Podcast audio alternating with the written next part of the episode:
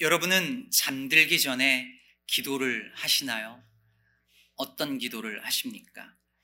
혹시 드라마 보다가 잠들어서 못 하시는 건 아니겠죠? 어, 어떤 기도를 자기 전에 해야 될지 어, 잘 모르겠다 생각하시는 분이 있다면 어, 나희덕 시인의 잠들기 전 기도라는 이 시를 암송하고 주무시는 것도 좋습니다. 이 시는 이렇습니다. 한번 들어보십시오. 아주 짧아요. 잠들기 전 기도. 하느님, 오늘도 하루 잘 살고 죽습니다. 내일 아침 잊지 말고 깨워 주십시오. 예. It. 참 간단하죠. 외우기도 쉽고요. 그런데 이 짧은 기도시 안에 놀라운 인생관 과 신앙관이 담겨져 있습니다. 먼저 시인은 오늘도 하루 잘 살고 죽습니다. 이렇게 고백해요. 사실 하루 안에는 우리의 인생의 모습이 고스란히 다 담겨져 있습니다. 아침에 일어나서 사람 만나고 일하고 또 놀고 먹다가 저녁이 되면 잠이 듭니다. 이게 인생의 사실은 축소판이잖아요. 그래서 우리는 매일 밤 잠이 들 때마다 죽는 연습을 하는 거예요. 잠이 스륵 들 때에 죽을 때도 이럴까라고 생각하며 죽는 연습을 하는 겁니다. 그걸 시인은 아예 오늘도 하루 잘 살고 죽습니다. 이렇게 고백한 거죠. 그리고 시인이 기도해요. 내일 아침 잊지 말고 깨워 주십시오. 인생은 어떤 의미에서 너무 단순한 거죠. 눈을 감고 잠이 들었는데 다음날 아침 못 일어나면 그냥 끝나는 거예요. 그게 인생이죠. 그래서 하루 안에 삶도 들어있고 죽음도 들어있는 것입니다. 근데 시인은 한 걸음 더 나아가서 그 삶과 죽음이 누구에게 달려 있는지를 알고 있습니다. 하나님께서 깨워 주셔야 사는 것이고, 하나님께서 깜빡 잊고 안 깨워 주시면 거기서 끝나는 것이 인생이라는 고백이잖아요. 그래서 잠들기 전마다 이 기도를 올리는 겁니다. 여러분 한번 따라서 같이 한번 해보실까요? 하나님, 오늘 하루 잘 살고 죽습니다. 내일 아침 잊지 말고 깨워 주십시오.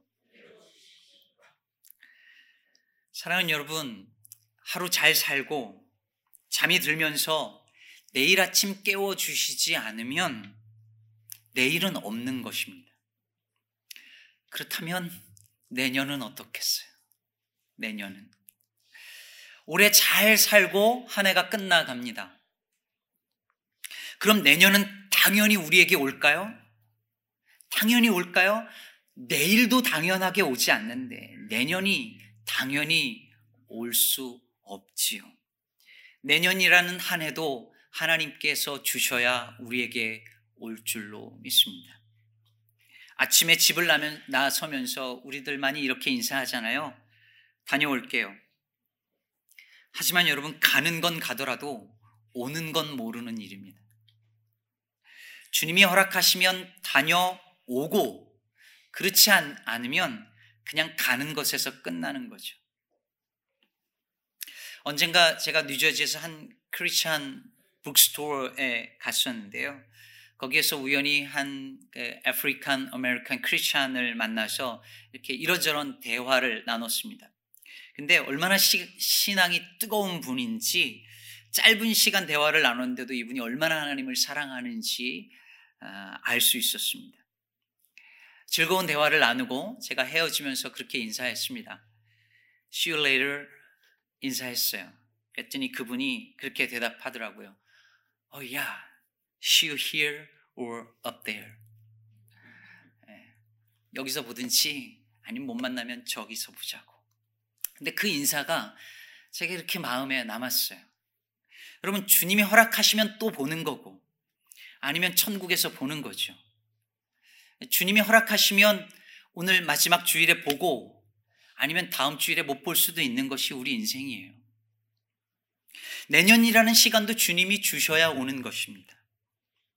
이제 며칠 남지 않은 2019년을 마무리하는 오늘 우리의 삶과 죽음이 하나님께 달려 있다는 사실을 알고 겸손하게 새해를 준비하는 저와 여러분 되시기를 축복합니다. 오늘 본문 속의 이스라엘 백성들은 내년은커녕 내일도 보장되지 않는 위기의 상황에 지금 놓여 있습니다. 오늘 본문 출애굽기 33장은 32장의 저 유명한 이야기, 즉 금송아지 우상숭배 사건이 일어난 바로 다음 이야기입니다. 모세가 십계명을 받으려고 신의 산에 올라간 사이에 백성들이 그 산 밑에서 금송아지를 만들어서 이게 여호와다라고 하면서 우상 숭배를 했지요. 그것을 아신 하나님께서 진노하시면서 그 백성들을 다 진멸하시겠다라고 말씀하십니다. 다시 말해 그들은 젖과 꿀이 흐르는 땅에 못 들어갈 것이고 이 광야에서 전부 다 죽임 당할 것이라는 말씀이었습니다. 하나님께서 그들에게 내일을 주시지 않겠다는 거예요. 그때에 모세가 하나님 앞을 가로막고 백성들을 위해서 중보하며 기도하는 것이 오늘 보면 바로 앞에 나와 있습니다. 하나님, 저 백성들이 큰 죄를 범했습니다. 죽어 마땅합니다. 하지만 하나님 분명히 하나님께서 아브람과 이삭과 야곱에게 그들 후손들에게 적과 꿀이 흐르는 그 땅을 주시겠다고 약속하지 않으셨습니까? 그런데 하나님께서 지금 그 약속을 어기시겠습니까? 비록 저들이 잘못했지만 하나님이 그 약속을 어기시면 안 되지 않습니까? 라고 거의 따지다시피 하나님께 매달립니다. 그뿐이 아니에요. 자기 목숨을 걸고 하나님 앞에 메어 달립니다. 하나님, 제발 저들 용서해 주십시오. 그렇지 않으면 차라리 제 목숨을 거둬 가십시오. 생명책에서 제 이름을 지워 주세요라고 하나님께 매달립니다. 이 간절한 모세의 중보 기도를 하나님이 외면치 않으세요. 그래서 이스라엘 백성들을 진멸하려고 하는 하나님의 그 진노를 분노를 거두어 들이십니다. 마치 우리를 구원하시기 위해서 예수 그리스도께서 십자가에서 하신 그 중보로 말미암아 우리가 심판에서 구원받은 그것을 떠오르게 하는 장면이죠. 그리고 그리고 나서 오늘 본문 1절에 보니까 하나님께서 내가 아브람과 이삭과 야곱에게 맹세하여 네 자손에게 주기로 한 그 땅으로 올라가라. 이렇게 허락해 주십니다. 이제 그 젖과 꿀이 흐르는 땅에 못 갈 줄 알았는데 올라가라고 허락해 주십니다. 없을 줄 알았던 내일이 허락된 거예요. 그뿐이 아니에요. 2절에 보면 하나님께서 주의 천사를 보내서 주의 사자를 보내서 가나안 땅의 모든 땅의 그 족속들을 다 몰아내고 아무 문제 없이 가나안 땅에 들어가게 해 주겠다고 말씀하십니다. 즉 이 말은 너희가 직접 가서 전쟁할 필요도 없고 고생할 필요도 없이 다 쫓아내고 모든 고생할 필요 없이 그 땅을 차지할 수 있도록 해 주겠다는 말입니다. 이거보다 더 큰 축복이 어디 있어요? 모든 백성들이 원한 바로 그거잖아요. 그러니 이제 더 바랄 것이 없죠. 그런데 하나님께서 이어서 기가 막힌 말씀을 하십니다. 3절에 너희를 적과 꿀이 흐르는 땅에 이르게 하려니와 나는 너희와 함께 올라가지 아니하리니. 하나님은 안 가시겠답니다. 하나님의 천사를 보내서 모든 적군을 몰아내고 그 축복의 땅, 그 약속의 땅, 그 적과 꿀이 흐르는 땅 들어갈 수 있도록 다 해 주시겠지만 정작 하나님은 안 가시겠답니다. 너희, 너희에게 내일을 주겠지만 그 내일에 너희가 원하는 모든 것이 다 있겠지만 나는 거기 없을 거라고 말씀하십니다. 왜 그렇습니까? 이스라엘 백성들은 목이 고든 백성이라서 즉 교만하고 악한 백성이라서 분명히 또 다시 이런 죄를 저지를 텐데 그때는 하나님 그 거룩하신 하나님께서 그들을 진멸하실 수밖에 없기 때문입니다. 하나님은 그것을 원하지 않으셔서 같이 안 가겠다 말씀하십니다. 자, 여러분, 이제 어떻게 할까요? 여러분이라면 어떻게 하시겠습니까? 한 해 동안 여러분을 힘들게 했던 문제들, 가장 어렵게 했던 문제들이 무엇이었나요? 아직 해결되지 않아서 이제 며칠 뒤면 2020년 새해가 밝아오는데 이 문제가 내년에도 분명히 계속될 것 같은 그런 문제는 무엇인가요? 근데 하나님께서 그 모든 문제를 다 해결해 주시겠다고 말씀하십니다. 내가 가지고 있는 모든 빚 청산해 주시겠다고 하십니다. 가지고 있는 모든 몸의 질병과 나약함 다 깨끗이 낫게 해 주시겠답니다. 가정 안에 있는 모든 문제, 사업체에 있는 문제 다 해결해 주시겠답니다. 그뿐만 아니라 젖과 꿀이 흐르는 땅처럼 복을 부여 주시겠답니다. 내년도 비즈니스가 번창을 하고 자녀들 다 행복하고 돈 많이 벌고 부족한 것 하나 없이 다 해주시겠답니다. 내년도 우리 교회가 급성장해서 수백 명 교인이 모여들고 1년 안에 더 큰 예배당 근사한 거 지어서 이전할 수 있도록 해주시겠답니다. 말 그대로 우리가 원하는 모든 것 다 해주시겠답니다. 그런데 단 하나, 이 모든 일에 하나님은 함께 가지 않으시겠다 합니다. 만약에 그렇다면 여러분 어떻게 하시겠습니까? 브레넌 매닝의 아바의 자녀에 나오는 일화입니다. 어떤 남자가 신부님을 찾아가서 이렇게 부탁했다고 합니다. 신부님, 아, 제 개를 위해서 미사를 올려주십시오. 그랬더니 신부님이 화를 내며 말했습니다. 개를 위해 미사를 올리다니 이 무슨 소리를 하는 거예요? 신부님, 제 이 애완용 개 제가 너무 사랑하는 개입니다. 신부님 이 개를 위해서 미사를 좀 올려주세요. 우리 캐톨릭에는 개를 위한 미사는 없습니다. 다른 교파 가서 알아보세요. 그랬더니 그 남자가 아쉬운 표정으로 일어나면서 말했습니다. 저는 이 개를 정말 사랑했습니다. 미사를 올려주시면 사례로 100만 달러를 드리려고 했어요. 그러자 신부님이 말했습니다. 왜 이러면 그 개가 캐톨릭 신자라는 건 말하지 않았잖아요. 반려동물을 위한 예배가 가능하냐 안 하냐를 따지는 얘기가 아니니까 오해하지 마시기를 바랍니다. 우스갯소리 같지만 우리 모습 아닐까요? 내게 이익이 된다면 신앙의 신념이나 가치관 살짝 치워버리는 거죠. 내 가족이 즐겁고 행복할 수 있다면 사업이 잘 되고 내 직원들이 잘 될 수 있다면 믿음은 두 번째, 세 번째로 밀려갑니다. 적과 꿀이 흐르는 땅에 들어갈 수 있다면 하나님이 해주실 수 있는 모든 것을 다 얻을 수 있다면 그러면 굳이 하나님이 같이 있어야 될 이유가 없다고 생각하는 태도이지요. 교회가 부흥할 수 있다면 말씀도 좀 플렉서블하게 적용하고 너무 푸시하지 않고 좋은 게 좋은 거로 넘어갈 수 있다고 여기는 것입니다. 좀 오래된 조사이긴 하지만 1991년 미국인들을 대상으로 한 전국적인 조사에서 이런 질문을 했는데요.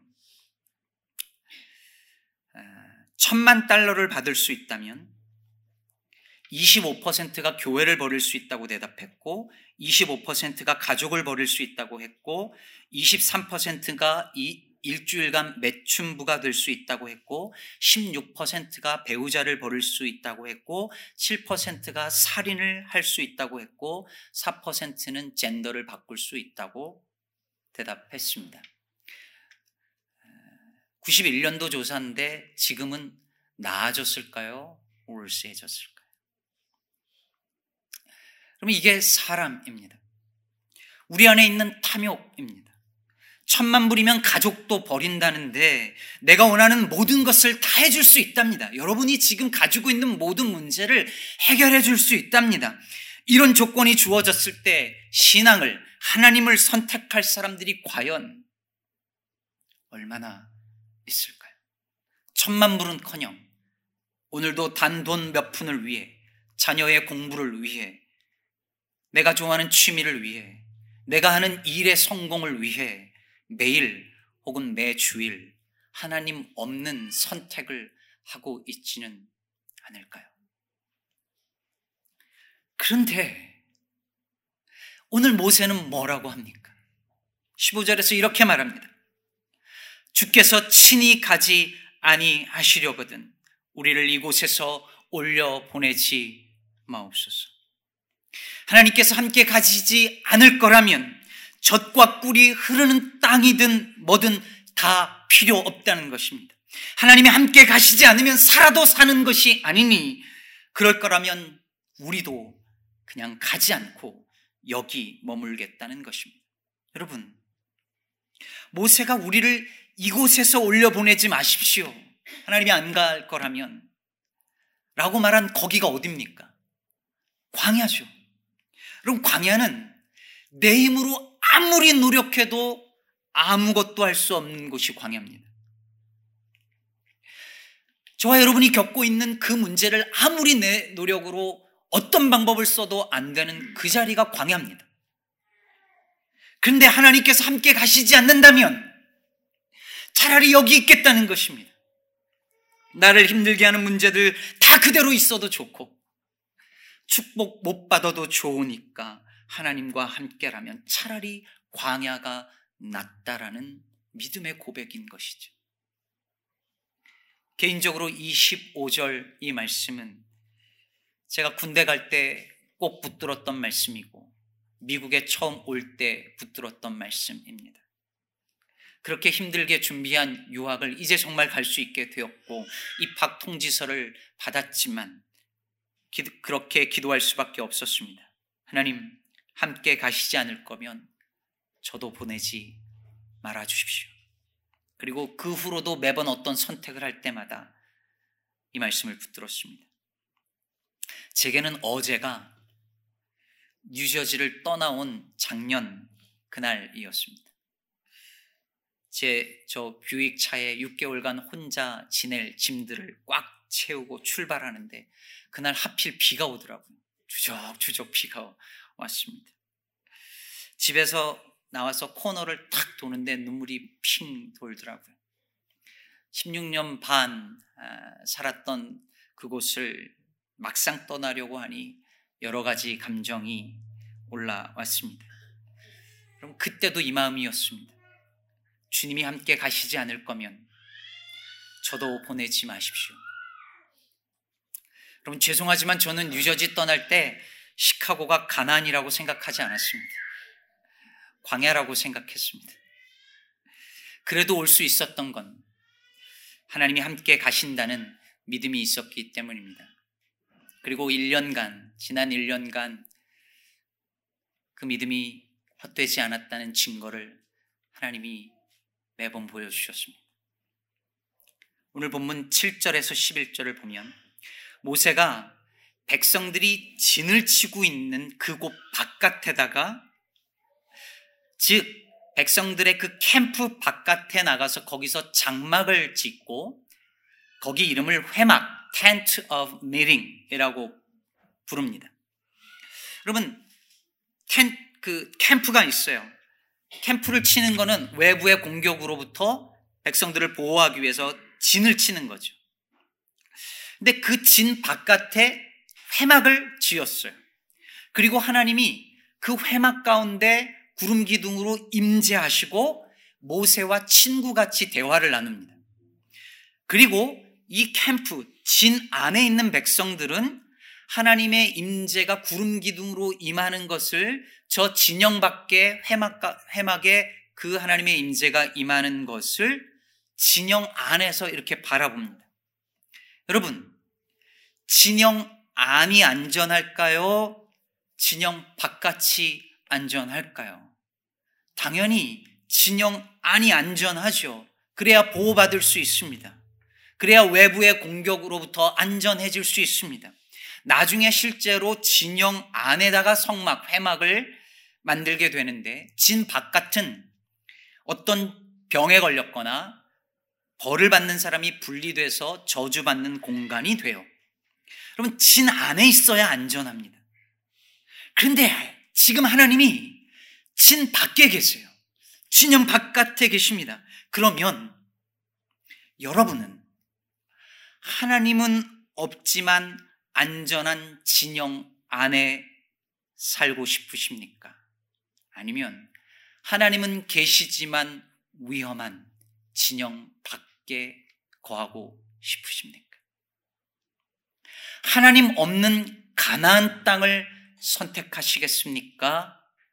하나님과 함께하는 광야를 선택하시겠습니까? 이러면 꼭 속으로 생각하죠. 하나님 있는 가나안. 우리는 둘 다를 원합니다. 둘 다 포기할 수 없어 합니다. 그럼 제일 좋죠. 그러나 이스라엘 백성들을 보아도 그렇고 우리 자신을 봐도 그렇듯이 사람들은 너무나 쉽게 하나님 없는 가나안 땅을 선택합니다. 신앙보다는 이익을 선택합니다. 믿음보다는 가족의 행복이 우선입니다. 하지만 참된 신앙은 하나님 없는 가나안이 아니라 하나님과 함께하는 광야를 선택하는 것입니다. 하나님만 함께 하신다면 그깟 젖과 꿀이 흐르는 땅 못 들어가도 좋습니다. 내가 지금 가지고 있는 모든 갈등과 문제와 아픔과 슬픔 그대로여도 뭐 괜찮습니다. 지금 해결하지 못하는 이 경제적인 어려움, 육체적인 질병, 부진한 비즈니스, 내년에 그대로라 할지라도 힘들겠지만 고통스럽겠지만 그것이 하나님 없는 삶보다는 낫습니다. 괜찮습니다. 내게 필요한 분은 하나님이시니까요. 주님 없는 성공이라면 주님과 함께하는 실패가 낫습니다. 이런 고백을 할 수 있을 때에 우리는 비로소 진정한 그리스도인이 됩니다. 어떤 사람이 초대교회 교부 터툴리아누스를 찾아와 말했습니다.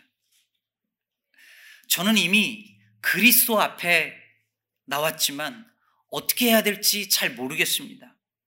제가 생각하기에 제 직업은 옳지 않아요. 하지만 저도 살아야 되잖아요. 우리도 흔히 하는 말이죠. 믿음 중요하죠. 신앙 생활 똑바로 해야 되는 거 알아요. 하지만 나도 살아야 하잖아요. 먹고 살아야죠. 우리 흔히 하는 말이잖아요. 근데 터툴리아누스가 그게 이렇게 대답합니다. 꼭 살아야겠습니까? 꼭 살아야겠습니까? 주님이 거기 없다면 살아도 사는 게 아닌데 사는 게 뭐가 그렇게 중요하냐는 말이죠. 저는 오늘 말씀 준비하면서 1절에서 큰 충격을 받았습니다.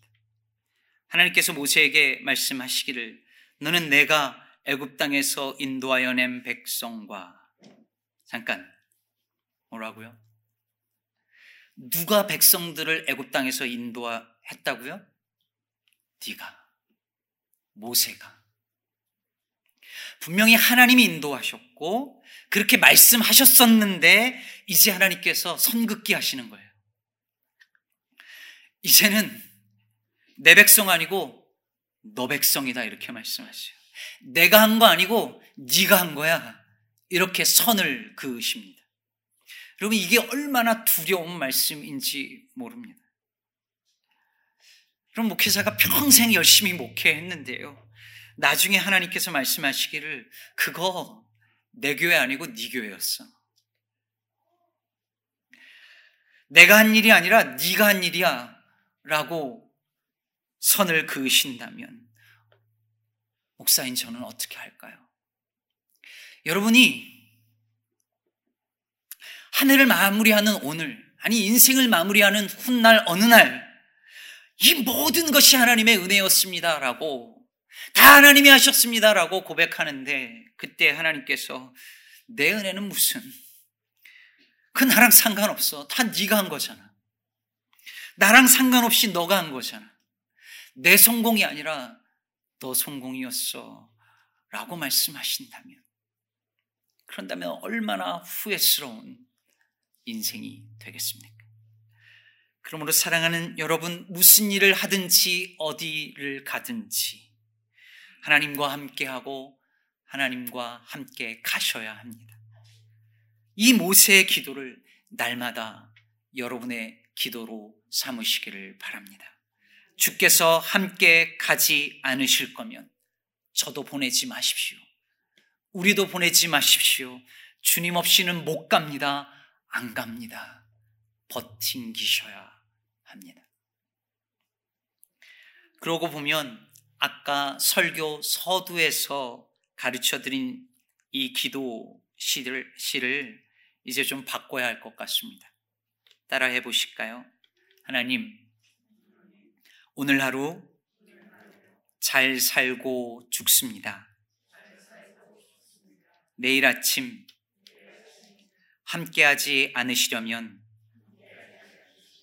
깨우지 마십시오. 이렇게 기도하실 수 있으시겠습니까?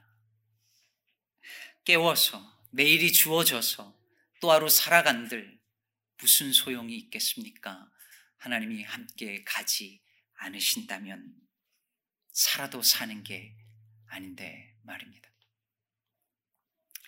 이따 광고 시간에 말씀드리겠지만 저희 교회가 이전을 계획하고 있습니다. 저희가 지금 고려하고 있고 이야기가 진행되고 있는 이 교회 예배당은 지금 이곳보다 여러 면에서 조건이 좋습니다. 위치도 매우 좋고 공간도 크고 넓습니다. 아마 가보시면 알 겁니다.